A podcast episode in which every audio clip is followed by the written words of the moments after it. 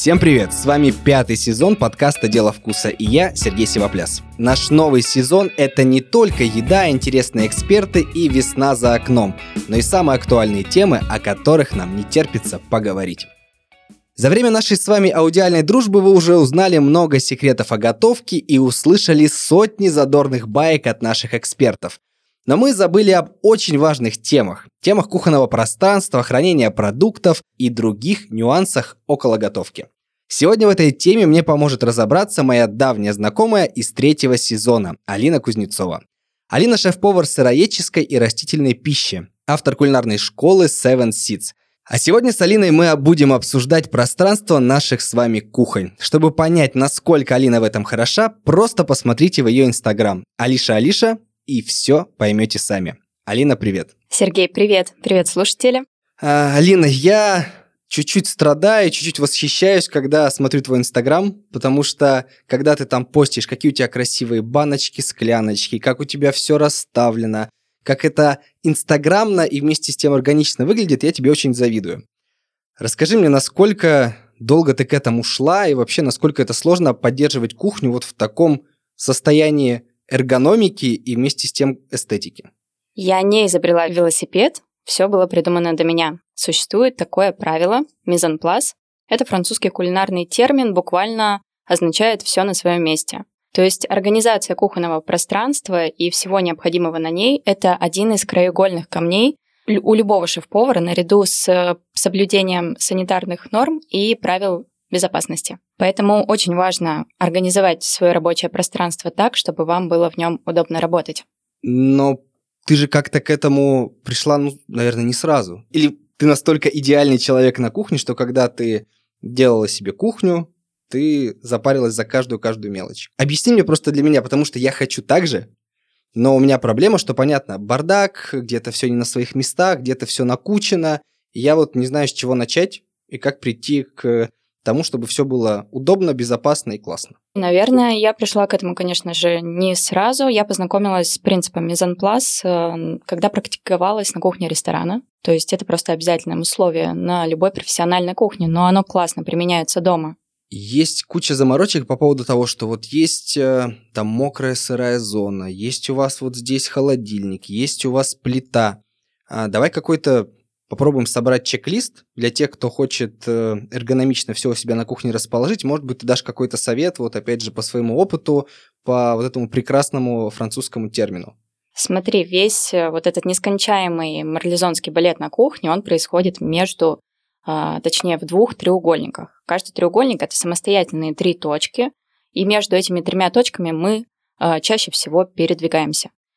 Первый треугольник — это плита, раковина и холодильник. Второй треугольник – это раковина, посудомоечная машина и место, где мы храним посуду. Вот между этими точками не должно быть ничего лишнего, то есть доступ к этим трем точкам двух треугольников должен быть э, в доступе трех шагов. А если у меня маленькие шажки? Ну, наверное, у тебя должна быть маленькая кухня в таком случае. Логично. Окей, извини, что перебил. Э, три шага. И обязательно нужно найти ваше рабочее место, в идеале оно должно располагаться между плитой и раковиной. Ну, чтобы там нарезал, доску в мойку, готовые продукты на сковородку. Да, все верно, чтобы не капать по всей кухне, чтобы не было мокрого пола, чтобы все было в чистоте и порядке. Как все оказывается просто, когда вот это разжевывают. Хорошо, переходим к варочным поверхностям. Как подобрать комфортную, идеальную для себя? Просто я сталкивался с тем, что есть двухконфорочные, есть там четырехконфорочные. И я понимаю, что я все равно в быту использую от силы две. Но моя базовая кухня подразумевает четырехконфорочную. А что бы ты посоветовала тем, кто, допустим, может быть, сейчас выбирает кухню или планирует ее поменять и вот сделать себе комфортное место конкретно для жарки, варки и других процессов? А, я все-таки советую выбирать э, плиту с четырьмя комфорками или даже больше, потому что а две... А больше это как бывает? Бывает шесть, бывает восемь. Ну, это профессиональный, да, получается? Ну, и для домашнего тоже использования такие продаются. Это на огромную семью из тысячи человек? Да-да-да, либо для меня. у тебя сколько? У меня четыре, к сожалению, мне иногда не хватает. А, хорошо, давай, расскажи сначала, что бы ты советовала, а потом, зачем тебе столько конфорок, если не секрет? А, советую стандартно 4, вам всегда пригодится третья. Вот даже если у вас две кастрюли, вот третья иногда вот пригодится, и вы никуда не денетесь. А в зависимости от ваших предпочтений можете выбирать индукцию, газ или электрическую плиту. Индукция – это высокая скорость нагревания, плюс она безопасна. То есть э, она не нагревается, нагревается только посуда. Газ идеален для тех, кто любит готовить э, в вок-сковороде, потому что она работает только на газу. И электроплиты, они попросту дешевле. Ну и сейчас больше домов на электронике, поэтому да. от них не уйти. А теперь скажи мне, зачем тебе 5, 6 и больше конфор? Допустим, смотри, я готовлю пасту. В одной кастрюльке у меня варится паста, в другой я готовлю соус, а еще, допустим, ко мне подошел мой партнер и сказал, хочу выпить кофе, и тут же я ставлю еще кофейник. Турочку, да. кофейник. Угу. И потом мне нужно еще сделать какой-нибудь там, не знаю, дополнительный соус или что-нибудь пожарить, отдельно обжарить. Теперь я каждый раз буду думать о том, что бы я делал с пятью конфорками. Блин, никогда не думал, что есть такие плиты. Хорошо, а, представляем, я выбрал четырехконфорочную, все классно. А, у меня бывает проблема. Я готовлю, а, что-то помешал лопаткой, надо ее куда-то деть. В большинстве магазинов продают вот эти подкладки подложки, но они ну, плохо выглядят. Но они вот чаще всего не вписываются в дизайн, в интерьер, и как-то не по себе. Класть, понятно, на просто столешницу ты не будешь. Доставать тарелку, пачкать тарелку – что делать? Как мне организовать все вокруг себя, чтобы я удобно там брал прихватку, а, клал куда-то ложку, поварешку и прочее, прочее. Ну вот тут я бы снова вернулась э, к принципу, к правилу мезенплас. То есть смотри, как оно применяется.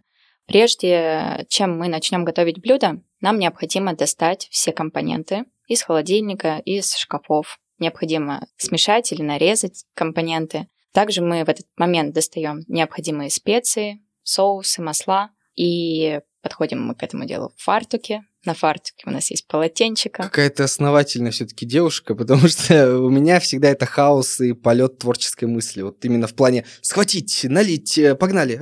Вот-вот, как раз когда ты только попробуешь работать по принципу мезенпласт на своей кухне, ты поймешь, как улетучивается любая нервотрепка, ты перестаешь бегать по кухне, пока ты бегаешь по кухне, у тебя уже начинает что-то пригорать, и ты в расстроенных чувствах признаешь то, что, допустим, у тебя результат э, вожделенный, ты его так и не достиг, да. Фартук, полотенчика у фартука. Что еще должно быть? Весь необходимый инструментарий, в том числе тарелочку, подложку, которой ты будешь размешивать горячее блюдо. Где взять красивую? Потому что там из тех же Икеи и других магазинов как-то вот у меня не складывается с ними, они выглядят не очень симпатично. Ну, про всякие бабушкинские варианты я вообще не говорю. Я использую обычную тарелку, которую потом после приготовления блюда, перед его сервировкой, я также убираю все, чем я нарезала, разделочную доску, а, вот эту тарелочку, очищаю рабочую поверхность и уже готова сервировать блюдо во всеоружии. Я вижу, как ты закатываешь глаза, но поверь мне, стоит только попробовать, и ты никогда не вернешься вот в этот хаотичный но вот у тебя это звучит как э, медитация. То есть медитация в готовке, а у меня это вот э, творческая суета. А я... Но у меня тоже творческая. Нет, я понимаю, что у тебя там творчество, да, и идеи и прочее, но ты об этом так рассказываешь, как, знаешь, э, слушаем свое дыхание, там, настраиваемся, то есть примерно так. Но это прикольно, это что-то новое для меня. Угу. Буду пытаться ловить тебя на других вещах. Давай, духовой шкаф. Моя мечта долгие годы после просмотра там тысячи американских фильмов духовой шкаф на уровне как бы глаз моих, чтобы я не нагибался, там не корячился, как в детстве, ну или как сейчас я делаю. Почему тебе так или иначе комфортно, когда духовка у тебя находится на каком-то из уровней? Мой духовой шкаф располагается внизу, но тут на самом деле по вашему желанию нет какого-то определенного правила или секрета, как располагать духовку. А, американские фильмы, да, это прикольно. Я тоже их посмотрела много и теперь мечтаю о большом острове. О, остров. Да-да-да. Но это очень, да, и дорогая, и сложная вещь в организации. Но знаешь, вот как раз к разговору о том, чтобы не наклоняться много каждый раз на кухне, э, совершенно тоже классное правило с профессиональной кухни, ну, точнее, не правило, а лайфхак, поставить на рабочую зону, где ты будешь э, подготавливать ингредиенты для блюда, небольшое ведерко или миску, куда ты будешь э, скидывать все обертки, отходы и так далее. Здорово, если ты готовишь что-то только из овощей, у тебя получится просто... Компост. Э, органика, да, которую можно отправить в компост. И также не надо постоянно наклоняться к мусорному ведру. То есть мне нужно мини-ведерко, чтобы потом скидывать все оттуда в большое ведерко. Да. Блин, и классно, и сложно звучит. А, хорошо, давай тогда про такую еще вещь, раз уж про духовки заговорили и плиты. У меня беда, поскольку я там мясоед, поскольку я все равно люблю что-то там пожарить в масле, а, там запечь тоже мясо, возникают жирные пятна. Они как бы вот повсюду, понятно, тут же приготовил, тут же протер, но это накапливается, где-то ты, понятно, проглядел. И как минимизировать вот этот урон для своей кухни, для эстетики, потому что оттирать э, маслянистые пятна и вот этот начес, это просто отвратительно. Как ты избегаешь вот моей этой проблемы? Здорово, если у вас э, на кухне будет э, бытовое полотенце, то есть полотенце не для, ну, не супер чистое, которым вы там протираете фрукты после того, как их помыли, а как раз такая хорошая тряпочка. Ну, тут на самом деле секрет просто, просто нужно протирать каждый раз после того, как ты приготовил, чтобы это не успело засохнуть, впитаться. Это несложно, если у тебя всегда на виду будет вот эта тряпочка твоя рабочая. Черт, у меня еще больше проблем появилось теперь с кухней. Давай закольцуем про кухонное оборудование. Сколько мне нужно кастрюлек, сотейников, э, каких-то базовых приборов, а, чтобы я комфортно готовил, чтобы я постоянно не, там, не матерился, не чертыхался, когда понимаю, что у меня грязная сковородка и больше ее нет. Сколько нужно мне вещей, чтобы быть счастливым, таким же кухонным дзен-буддистом, как ты?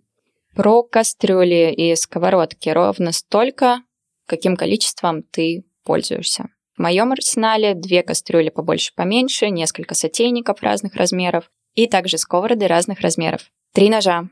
Это обязательно. Шеф-нож. Это большой нож, он универсальный. Маленький нож для чистки овощей и нож серейтер для нарезки хлеба. Это такой с зубчиками? Да, с зубчиками, как пила. А, хранить обязательно ножи отдельно, желательно в чехле или обернутыми полотенцами. А, несколько досок для каждого типа продукта, или вы можете использовать их поочередно. Главное, хорошо их промывать после использования. Обязательно должна быть терка для цедры, незаменимая вещь. Маленькая такая, красивенькая. Она вытянутой формы чаще всего. Советую покупать э, терки профессиональных брендов, потому что они прослужат вам всю жизнь. Овощечистка, терка мандолина. Терка мандолина это что? Мандолин это музыкальный инструмент. Ну и на кухне тоже есть. А как это для чего? Для тонкой нарезки продуктов, например, для нарезки картофеля на чипсы, либо слайсы тонкого цукини мы можем получить. А если я ленивый, у меня для этого есть комбайн с насадками. Правильно? Возможно. Я, я фанат того, чтобы нарезать все вручную и отрабатывать технику нарезки. Ты старовер, а я за автоботов. Окей, да, что-то да, да. еще нам надо? А, весы. Ты прям взвешиваешь все всегда. Ну, я сейчас не говорю, понятно, про твои какие-то вещи, связанные с твоей школой, а вот именно про домашнюю готовку. Ты для себя взвешиваешь что-то постоянно, нет? Да, даже многие рецепты из интернета указывают количество компонентов в граммах. Это удобно. И, конечно же, если ты любишь выпекать, а, выпечка дело такое, требует Граммовочки. точности да. Мерные ложки, стаканы. А, ну и, конечно же, если вот ты пекарь, то нужно какие-то специальные приборы. Если ты любишь а, супы-пюре, смузи, то тут блендер. Отталкиваемся от своего лайфстайла, от своих предпочтений в еде. А как ты относишься к грилям домашним? Пользуешься, не пользуешься, советуешь, не советуешь? Как раз на последнем своем мастер-классе я рассказывала про замечательную технику запекания под верхним грилем. В духовом шкафу находится а, сетка, бройлер. Она расположена в верхней части духового шкафа. И если мы расположим напротив не необходимые продукты, например, перцы, и поставим на самую верхнюю полку духового шкафа максимально близко к этой трубке, включим максимальный уровень нагрева, мы получим почти что запекание на гриле. Ох, как круто. Ну ладно, у меня для этого дома есть гриль, мне друзья подарили. Ладно. Я чувствую себя, знаешь, таким э, ленивым э, человеком из будущего, который уже все, ничего не хочет сам делать, а ты все хочешь делать руками и очень крафтово. Окей, э, что-то еще, может быть, нам нужно из оборудования, чтобы нам было комфортно? Нет, отталкивайтесь от своего рациона. Если любите блины, то блинная сковородка хорошего качества и так далее. Давай пойдем тогда уже по пунктам дальше. Холодильник – самая главная вещь в доме, на мой взгляд, потому что там хранится все, что мы так любим. Как э, располагать там продукты? То есть как понять, э, что вот эта полка условно там под молочку, э, это там под овощи, фрукты, это еще под какие-то другие вещи. Как э, выстроить это пространство? Ну, вообще в привычном нам бытовом холодильнике хранятся уже готовые продукты, э, скоропорт, какие-то свежие продукты, овощи, зелень.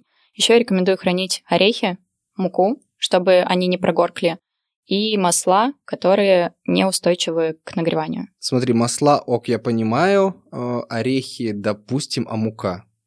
Как? Зачем? Это, это сыпучий сухой предмет. Да, но мука может прогоркнуть. Ее лучше хранить э, в плотно закрытом контейнере в холодильнике, чтобы туда не попадала влага. А как же вот эта любовь наших бабушек и мам либо в банку металлическую, либо в банку стеклянную и в шкаф на дальнюю полку? Безусловно, можно. Главное, чтобы контейнер был плотно закрыт и в нем не завелись жучки.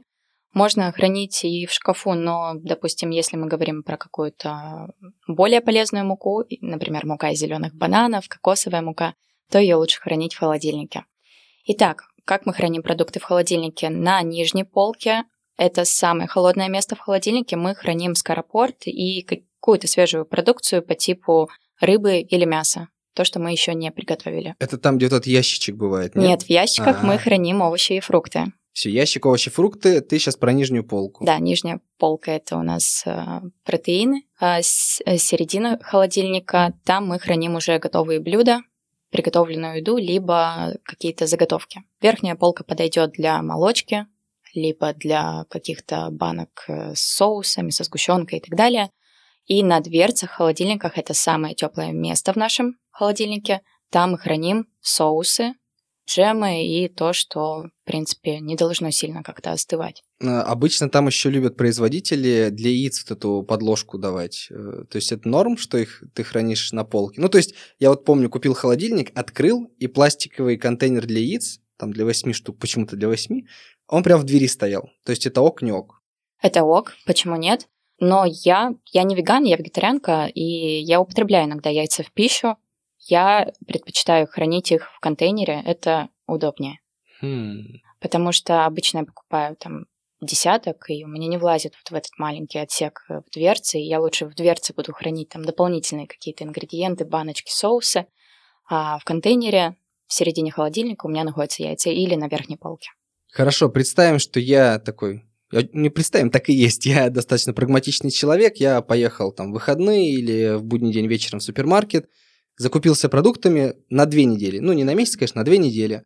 И у меня есть условно, я, поскольку ем молочку и все, я буду э, проецировать это на себя, угу. несколько упаковок творога. И там одна, допустим, закончится срок годности у нее через 5 дней, у другой через 2 недели. Бывает беда и проблема. Я их ставлю рядышком, и в попыхах с утра, вечером, когда что-то готовлю, хватаю первую попавшуюся, готовлю. А потом оказывается, что я схватил ту, которая более долгоиграющая, она бы еще пожила, а та, которая уже должна была испортиться, она испортилась. Вот как мне избежать э, таких проблем в организации своего пространства в холодильнике, чтобы у меня не пропадали продукты, которые имеют свойство портиться очень быстро? А, существует такой принцип ротации. Первый пришел, первый ушел. First in, first out. Он не касается рабочего времени, он касается способа расположения продуктов на полке. Ну, знаешь, когда приходишь в супермаркет и продукты с истекающим сроком годности подкладывают поближе к краю прилавка, чтобы их раскупили быстрее, а к стенке э, как раз вкладывают более новую продукцию.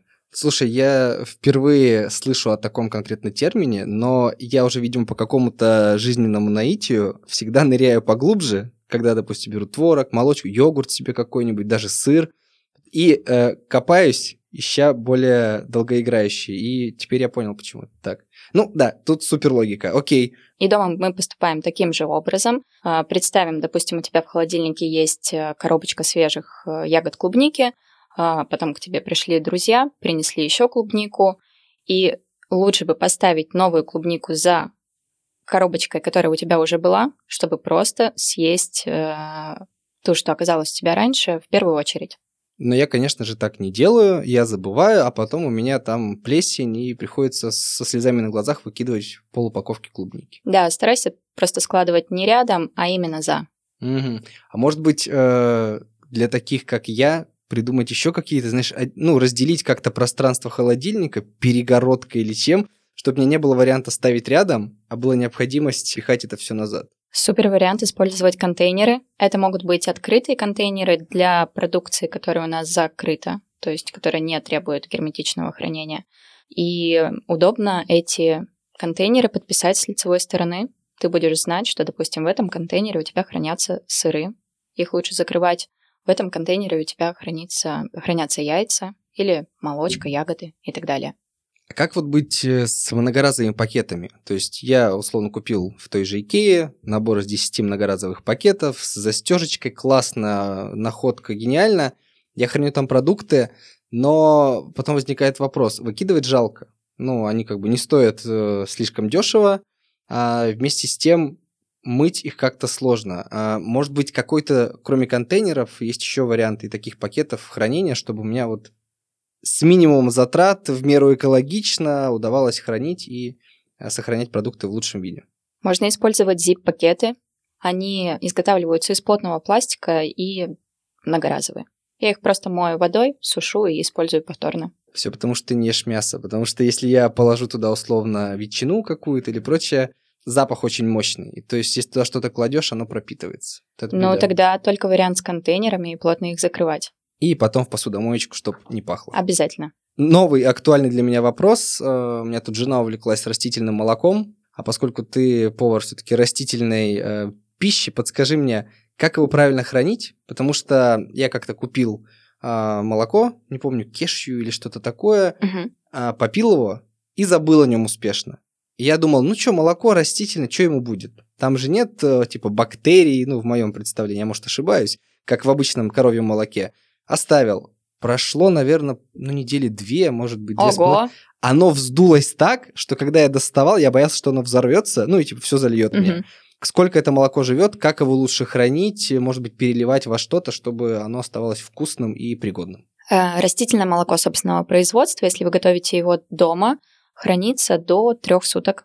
Если мы говорим про магазинную версию в тетрапаках, то оно хранится в течение 5-7 дней. Черт.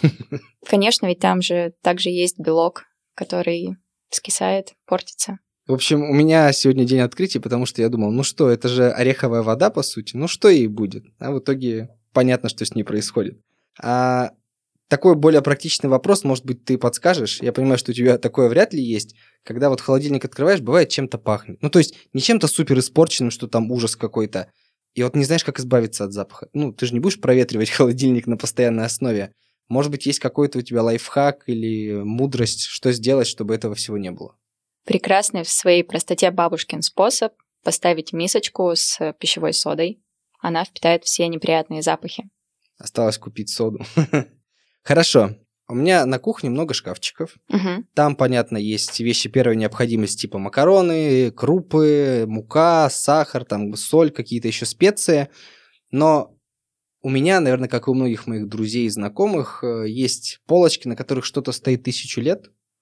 И лезть ты туда не хочешь, потому что как бы оно тебе не нужно сейчас в готовке. А с другой стороны, ты боишься, потому что там, скорее всего, либо какая-то новая жизнь есть. Да-да-да.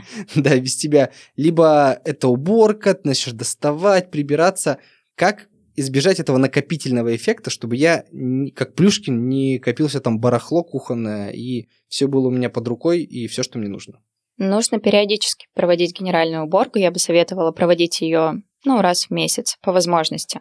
Сложно. А, и особое внимание уделять а, как раз продуктам, которые вы не использовали в течение долгого времени. Это могут быть э, в морозильнике замороженные обрезки грибов, которые вы когда-то сохранили для бульона, и они лежат уже годами либо банка с фасолью в дальнем углу шкафа. Ну, ты думаешь, что вот, вот она мне скоро-скоро понадобится? Так же всегда. Смотри, когда ты делаешь такую генеральную уборку, ты должен проанализировать все те продукты, которые ты увидел, что не использовал в течение долгого времени, и задуматься, а действительно ли тебе они нужны. Ну, то есть э, в следующий раз, когда ты пойдешь в супермаркет, ты подумаешь о том, а нужно ли покупать вот эту фасоль, которую я, в принципе, не ем, не люблю и, и так ни разу не использовала. Я как будто бы на приеме у гастрономического психолога, который мне объясняет, Сергей, тебе это не нужно, не покупай это, зачем ты это делаешь? Да, да, да. Опять же, вспоминая твой Инстаграм и посты, которые я видел, ты просто мастер использования баночек, скляночек, там, под специи, под всякие свои пасты своего производства и многое другое у меня беда. Я покупал баночки-скляночки, пытался туда насыпать там соль, перец, какие-то еще вещи. баночки у меня были либо грязные в какой-то момент, потому что готовишь, рука там Мгм. жирная, влажная задел, она вся заляпана, начинаешь ее оттирать, она становится еще хуже. Где-то забыл что-то насыпать, где-то потом ты ее посеял. Вопроса отсюда два. А как мне подобрать баночки-скляночки удобные, э, комфортные в работе, в готовке? И второе, как сохранять их в прекрасном эстетическом виде, чтобы мне было не стыдно и сфоткать их в Инстаграм, Мгм. и приятно было пользоваться. Ну, во-первых, я бы все-таки хотела сказать то, что специи нужно хранить в стекле. Оно экологично, оно герметично, оно не впитывает запахи. Это самое главное. Если мы храним специи в пластике, со временем эфирные масла, которые содержатся в специях, они впитаются в стенки пластика. Мгм. А как ты относишься к мельничкам, знаешь, магазинным, которые уже вот укомплектованы специями, и ты как бы не можешь ее пересыпать? Главное доверять качеству этих специй, читать состав.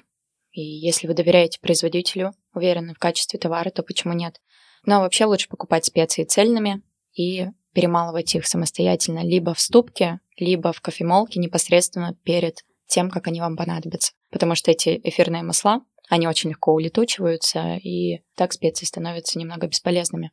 Хорошо, а как хранить, допустим, я там сделал арахисовую пасту дома, я там сделал, не знаю, паштет какой-то домашний. А Как подобрать баночку под него? Как хранить и вообще что с этим всем делать? Такие заготовки прекрасно хранятся в пластике, но главное, чтобы пластик был изготовлен из качественного пищевого а, материала, то есть пищевого пластика. А, главное, чтобы это был какой-то хороший контейнер, который не развалится у тебя там после 10 моек в посудомоечной машине, ну просто чтобы минимизировать количество потребляемого и покупаемого пластика. Про контейнеры давай, как мне выбрать подходящий, потому что и ценники разные, и материал на ощупь разный. Где-то пластик плотный, где-то потоньше, где-то крышка, которая закрывается чуть ли там не вакуумно, где-то легко открывается. Как понять, что контейнер долговечный, что я не зря потрачу там, пускай и большую сумму, но он мне прослужит верой и правдой? Покупая контейнеры, обязательно проверяй, хорошо ли он закрывается. Плотная крышка – залог сохранности свежести продукта, который мы храним. Потому что продукты часто портятся, потому что просто неправильно закрыты, неправильно хранятся или вовсе открыты. Если мы говорим про готовые продукты, которые там остались у нас после ужина, какие-то остатки или обеда. Пластик должен быть прозрачным, так ты будешь видеть, что там, и не, и, и не забудешь это использовать вовремя, употребить. А, Ну и, конечно, качество пластика должно быть хорошее, он должен быть плотный, и повторюсь, чтобы, да, он просто не развалился у тебя спустя 10 моек. Возвращаемся к продуктам. У меня есть проблема. Когда я готовлю, я оставляю после себя много всяких очистков, ну, там, я называю это там попки огурцов и так далее. Но благо у меня дома есть пес, и условно там попки от огурцов и помидоров он уплетает за милую душу. Мгм. Но там кожурой э, картофеля и какими-то такими вещами я, конечно, кормить его не буду. Поэтому вопрос, а с какими продуктами я могу продолжать работать, если у меня остались какие-то очистки, остатки, краюшки, а, что бы ты советовал с этим делать, чтобы я просто ну, не выкидывал реально продукты в мусорку? Прекрасный вопрос. Если ты готовишь что-то с петрушкой, скорее всего, ты используешь только листья петрушки, Да? потому что стебли, они, ну, непригодны там для приготовления салатов, они очень твердые. А, остаются стебли, мы их можем убрать в морозилку в зип-пакете. Э, Дальше расскажу почему. А, остаются обрезки от корнеплодов. Мы их тоже собираем. Части лука-порея, которые мы не использовали. А, Либо у нас остался сельдерей, который уже начал немножко Прощаться с ним. прощаться, да, с нами и с жизнью. Все это дело мы можем заморозить и потом в один прекрасный день сварить хороший овощной наваристый бульон, и этот бульон можно снова заморозить. Многоходовочка так. Да, Или можно клевый смузи овощный сделать. но тут бы я не рисковала. Хорошо, а какие еще овощи, там грибы, что вот, э, знаешь, там шляпки, ножки остаются? Какие-то, может быть, еще есть продукты, с которыми ты советовал бы быть повнимательнее в готовке? Да, шляпки, ножки от грибов также можно пустить в бульон. А а если у тебя начали прощаться с жизнью бананы, можно их очистить, порезать, убрать в зип-пакет, либо какой-то контейнер, в морозилку на ночь, а с утра приготовить классный тягучий смузи. Более сложная задача перед тобой. Я продолжаю тебе накидывать. Представим, что есть какие-то продукты, которые у меня вот прощаются со мной, Uh-huh. Я хочу им подарить вторую жизнь или использовать их там в последний раз, что называется. Вот в случае с молочкой, а, я знаю, что если молоко испортилось, понятно, пить ты его не будешь, но ты можешь сделать условные блины, оладушки, что-то пожарить, выпечку какую-то, и как бы тебе от этого не будет плохо, но будет очень вкусно. Есть ли какие-то еще у тебя лайфхаки и продукты, с которыми можно также поработать? Да, умирающую зелень можно поместить в ледяную ванну, то есть в большую миску с очень холодной водой, буквально на полчаса, и так зелень оживет и расправится.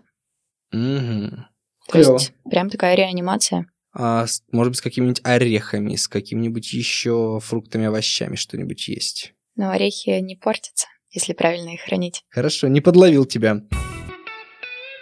Современная проблема, просто это такой же вопрос немножко философский. А, приходишь в магазин, опять же по себе сужу, и видишь, что на полке есть условно, ну, давай с сыром это будем мерить, есть э, сыр какой-то известной марки, который стоит там 800 рублей за килограмм, 600 рублей.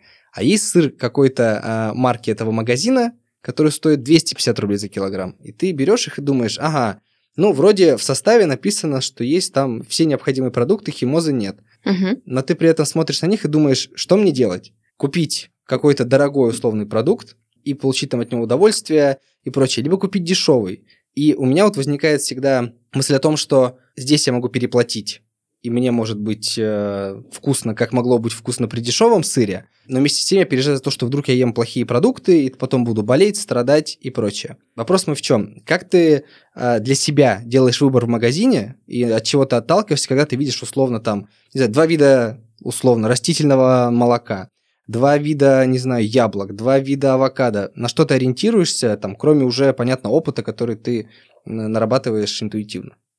У меня есть минимальный список необходимых продуктов, которые я чаще всего покупаю, так как чаще всего из этих продуктов я готовлю. Ну, допустим, это сельдерей, томатная паста. А, вот для таких продуктов я, скорее всего, сделаю выбор а, в сторону более дешевого аналога, если, конечно же, он не уступает в качестве. Но какие-то более редкие, более специальные продукты, которые, которыми я хочу побаловать себя, раскачать рецепторы, а, тут, конечно, наверное, будет выбор в сторону более дорогого варианта. Раз уж ты сама сказала раскачать рецепторы, дай нам всем совет, какими продуктами, какими специями, какими сочетаниями нам можно себя раскачать и приятно удивить из того, что есть на полках в магазинах. Знаешь, сейчас пост и середина весны, то есть пока еще немного новых э, продуктов, каких-то свежих овощей, фруктов, зелени, но пока что есть на полках магазинах э, корень сельдерея, я советую приготовить из него пюре. Это недавно стало для меня абсолютным открытием. Прекрасный вкус, я бы назвала его даже каким-то таким женственным, цветочным. То есть это не вкус стеблей сельдерея или его верхней части, там семян, которые имеют анисовый для многих людей отталкивающий вкус. Для меня тоже, да. Не люблю. Да, тут он очень мягкий, благородный, и советую всем попробовать. Я помню, когда работал в одном заведении очень давно, причем заведение было такое полуфастфудное, пивнушка, назовем это так, но там были чипсы из корня сельдерея. Мы его стругали на слайсере, жарили, очень клево. Если бы не сказали, что из сельдерея, я подумал, что это просто какой-то вид картошки. Вот, кстати, для чипсов из корня сельдерей понадобится терка мандолина. Я сегодня посмотрю, как это выглядит, потому что звучит очень поэтично. А что-нибудь еще нам приготовить, попробовать, посоветуешь? А, не так давно я познакомилась с грибами еринги. Так, это что? Я только знаю шитаки и остальные виды грибов. Тоже прекрасный гриб, относится к категории лекарственных, кстати. А, еринги, его еще называют степной белый гриб.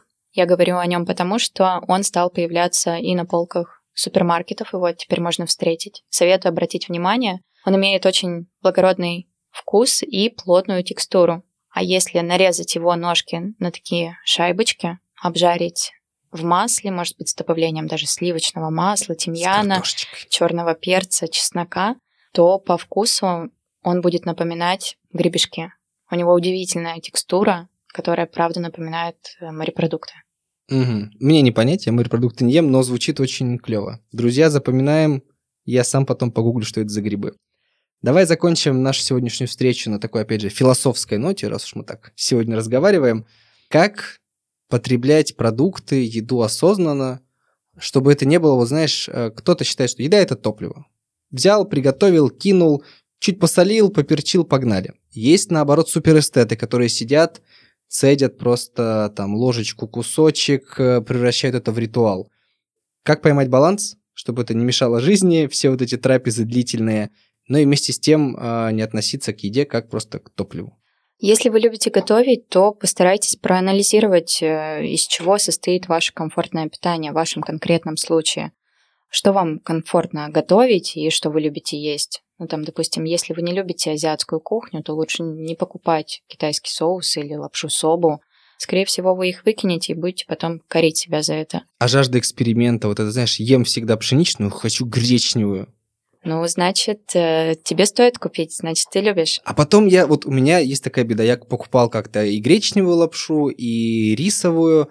Я попробовал, ну, типа норм, и лежит на полке остатки. Вот э, как себя с этого всего сберечь? Тут главное относиться к этому процессу с каким-то пониманием, и когда ты делаешь приборку на кухне, увидел, что у тебя осталась эта лапша, поищи рецепты в кулинарных блогах, в Pinterest, попробуй для себя новую технику. На самом деле в кухне нет ничего сложного, сверхъестественного, и как раз мое осознанное питание, осознанное потребление, оно складывается просто со спокойных каких-то действий на кухне.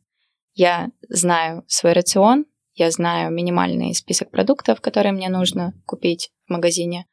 А, при этом я знаю, как я хочу поэкспериментировать, удивить свои рецепторы, стараюсь не покупать лишнего. Значит, я спокойна, что я не выкидываю много мусора, и вот как-то так осознанно и живу. Друзья, на этой прекрасной ноте я говорю Алине спасибо. Алина, спасибо, было очень философски, интересно и вкусно.